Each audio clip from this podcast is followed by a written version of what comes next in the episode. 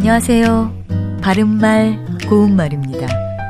뭔가가 불만스럽거나 못마땅해서 성남빛이 얼굴에 조금 나타나 있을 때 보로통하다란 고유어 형용사를 사용할 수 있습니다. 아이는 부모가 새 옷을 사주지 않아서 하루 종일 보로통하였다 같이 말할 수 있겠지요. 그런데 보로통하다의 기본 의미는 이것이 아닙니다. 붓거나 부풀어 올라서 볼록하답니다. 예를 들어서 다친 상처가 보로통하게 부풀러 올랐다 또는 그는 몹시 피곤한지 입술이 보로통하게 부었다 이렇게 표현합니다. 보로통하다보다 센 느낌을 주는 표현으로는 뽀로통하다가 있는데요. 실제로 우리가 더 많이 사용하는 것은 뾰로통하다죠.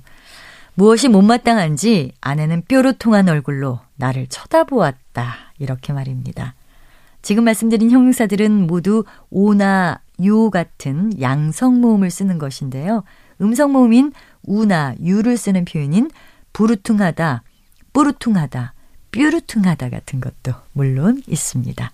이 형용사들은 양성 모음을 쓰는 표현들보다는 조금 더 강하거나 거친 느낌을 주게 됩니다. 참고로 지르퉁하다라는 형용사도 있는데요. 이것은 못마땅하여 잔뜩 성이 나서 말없이 있다란 뜻입니다.